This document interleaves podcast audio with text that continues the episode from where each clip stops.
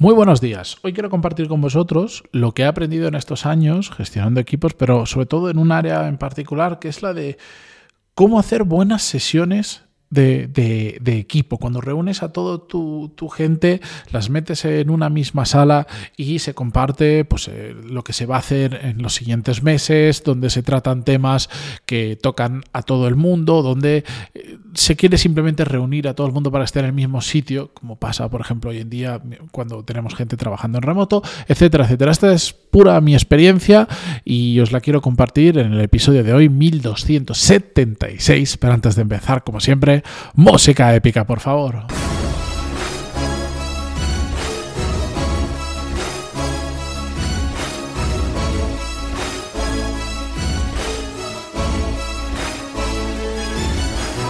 Muy buenos días a todos, bienvenidos. Yo soy Matías Pantalón y esto es Desarrollo Profesional, el podcast donde hablamos sobre todas las técnicas, habilidades, estrategias y trucos necesarios para mejorar cada día en nuestro trabajo.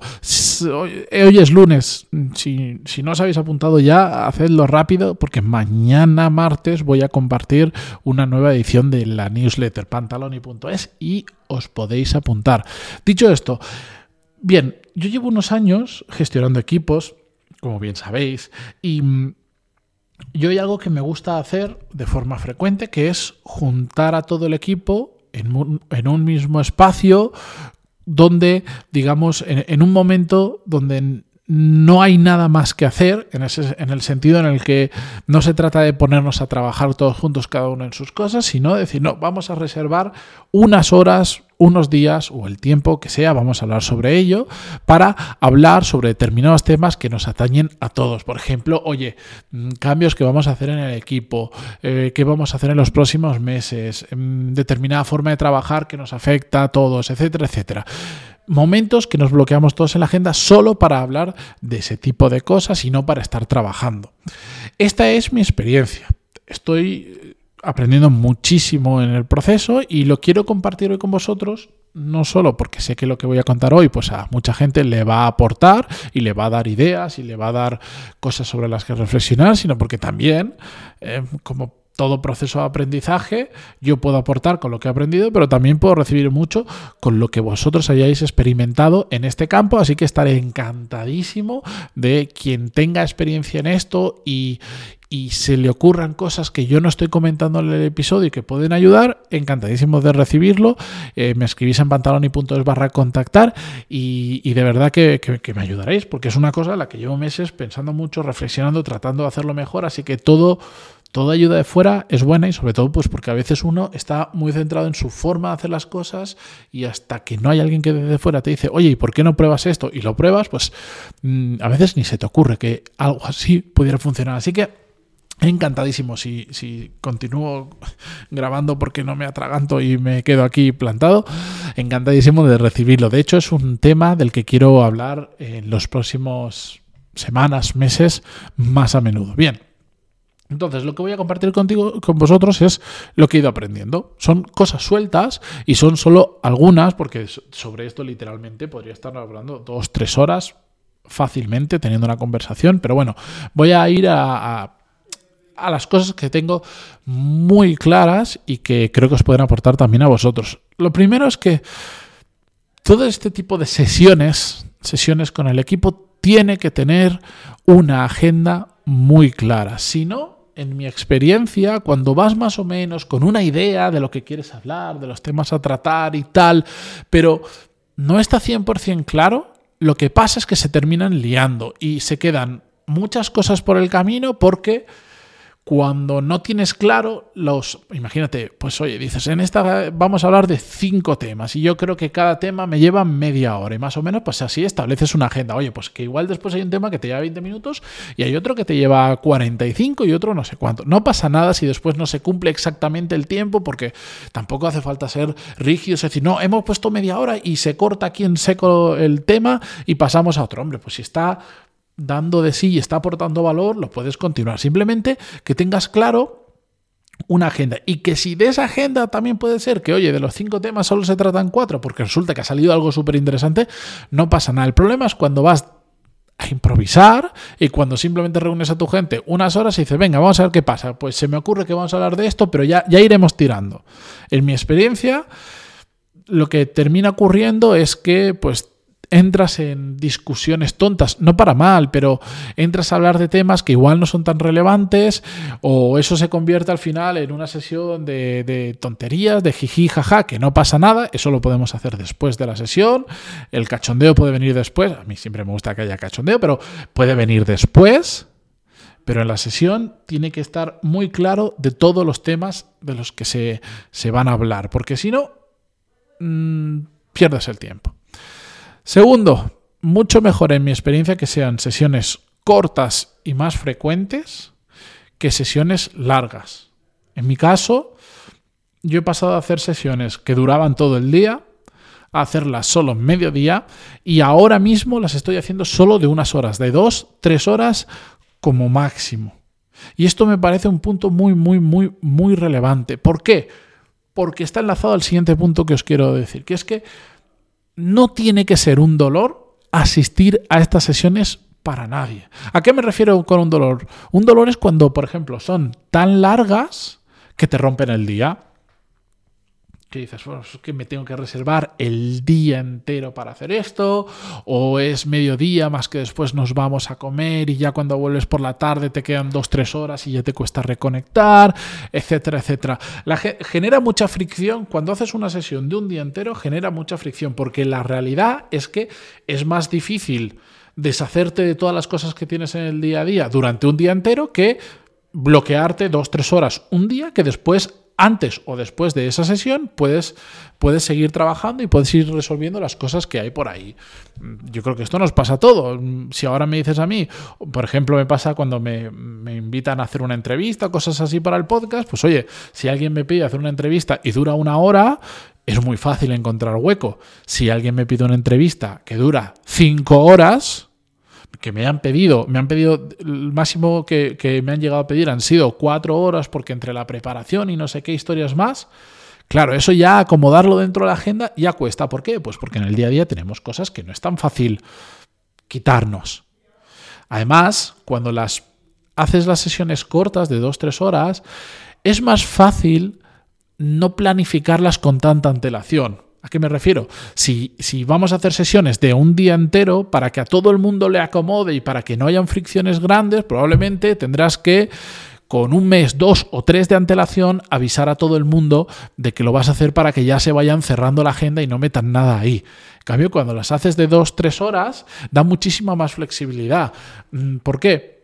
Porque es más fácil acomodarlo en la agenda de todo el mundo. Entonces, a veces eh, surgen estas sesiones, no tanto por decir las voy a hacer cada trimestre o cada cuatrimestre o cada tanto, sino cuando ocurren cosas relevantes en los que quiero contar algo importante o quiero que otras personas cuenten algo importante, oye, pues lo agendamos y lo agendamos igual para dentro de dos, tres semanas y como es fácil porque duran poco, no hay ningún tipo de problema, pero lo adapto mucho más a la situación, a la conveniencia de ha pasado esto y queremos hacer una sesión de equipo. Siempre también, mucho mejor en mi opinión, hacerlas los viernes. ¿Por qué? Pues porque, nos guste o no, estemos más de acuerdo o no, los viernes la gente ya está con un piececito en el fin de semana.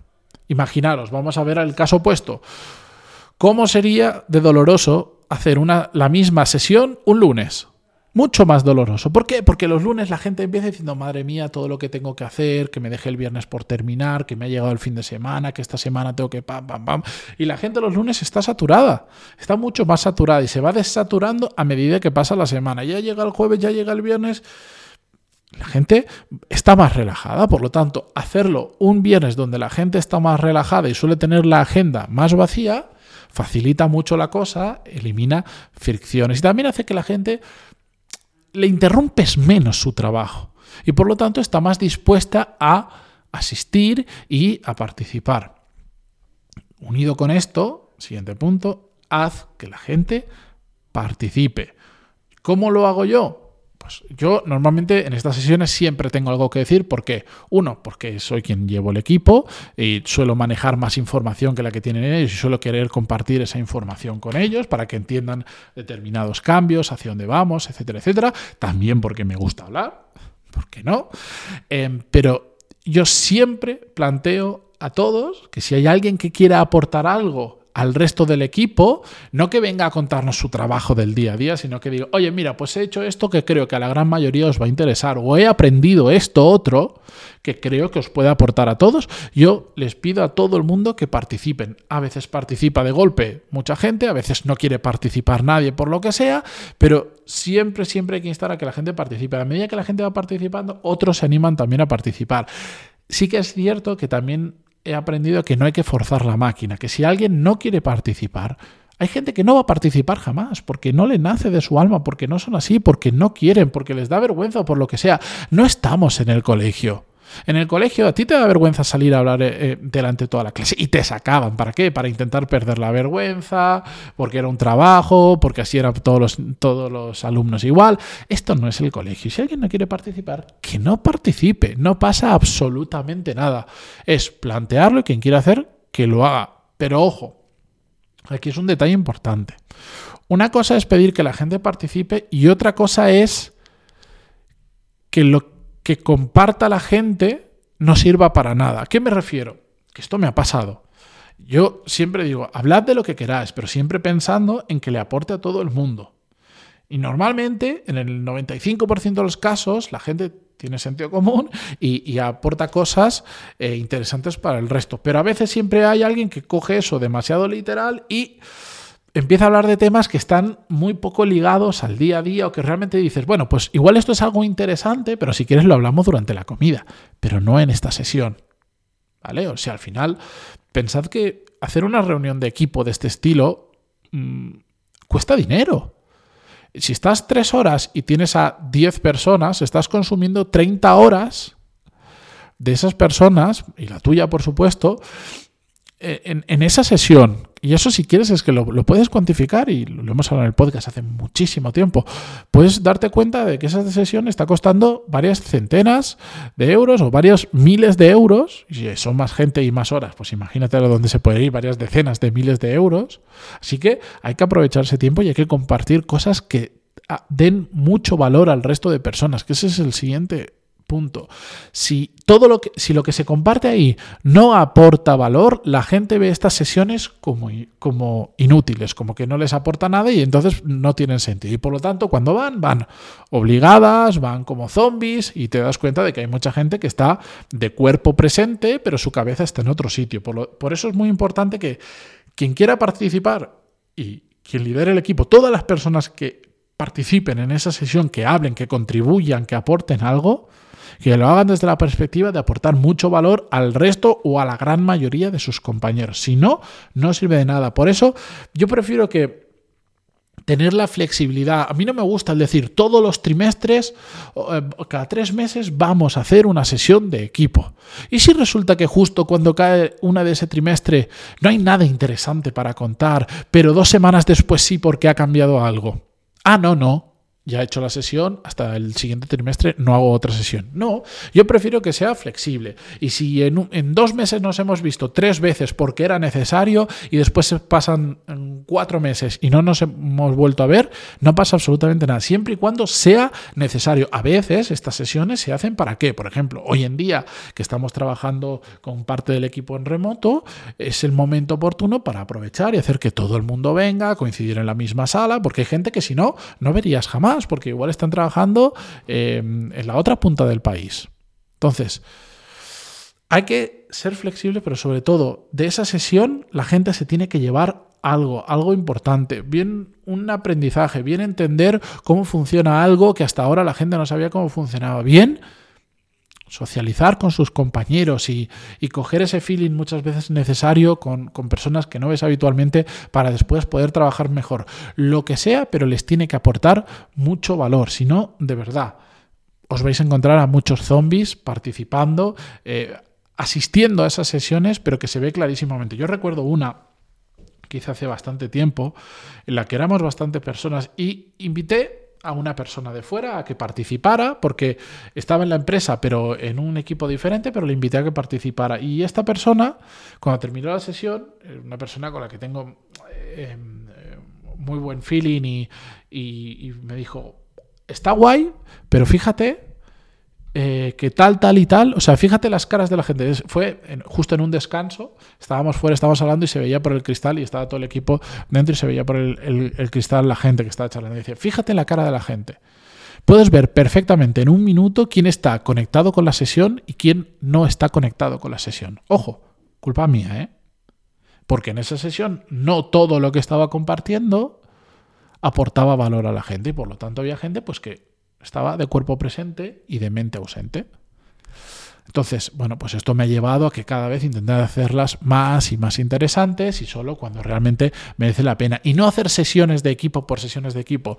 Mm, yo he vivido la experiencia de, de, de utilizar un modelo organizativo donde se estipulaba, como por ley o por norma, todos los puntos de contacto, todas las reuniones de equipo, de, squad, de papá, no sé cuántas historias, como, como reglado. Pues todos los lunes, todos los viernes, una vez al trimestre, una vez al cuatrimestre, depende si era con tu equipo cercano, con un equipo más grande o con toda la empresa, siempre era como súper cuadriculado cuando había que hacer determinadas sesiones. Y la realidad es que no funcionan porque entonces te obligas a hacer sesiones donde no eres capaz de compartir mucho contenido. Y además, como lo tienes súper estipulado, te da la sensación de que las tienes que hacer largas, les tienes que dar entidad y no sé cuánto.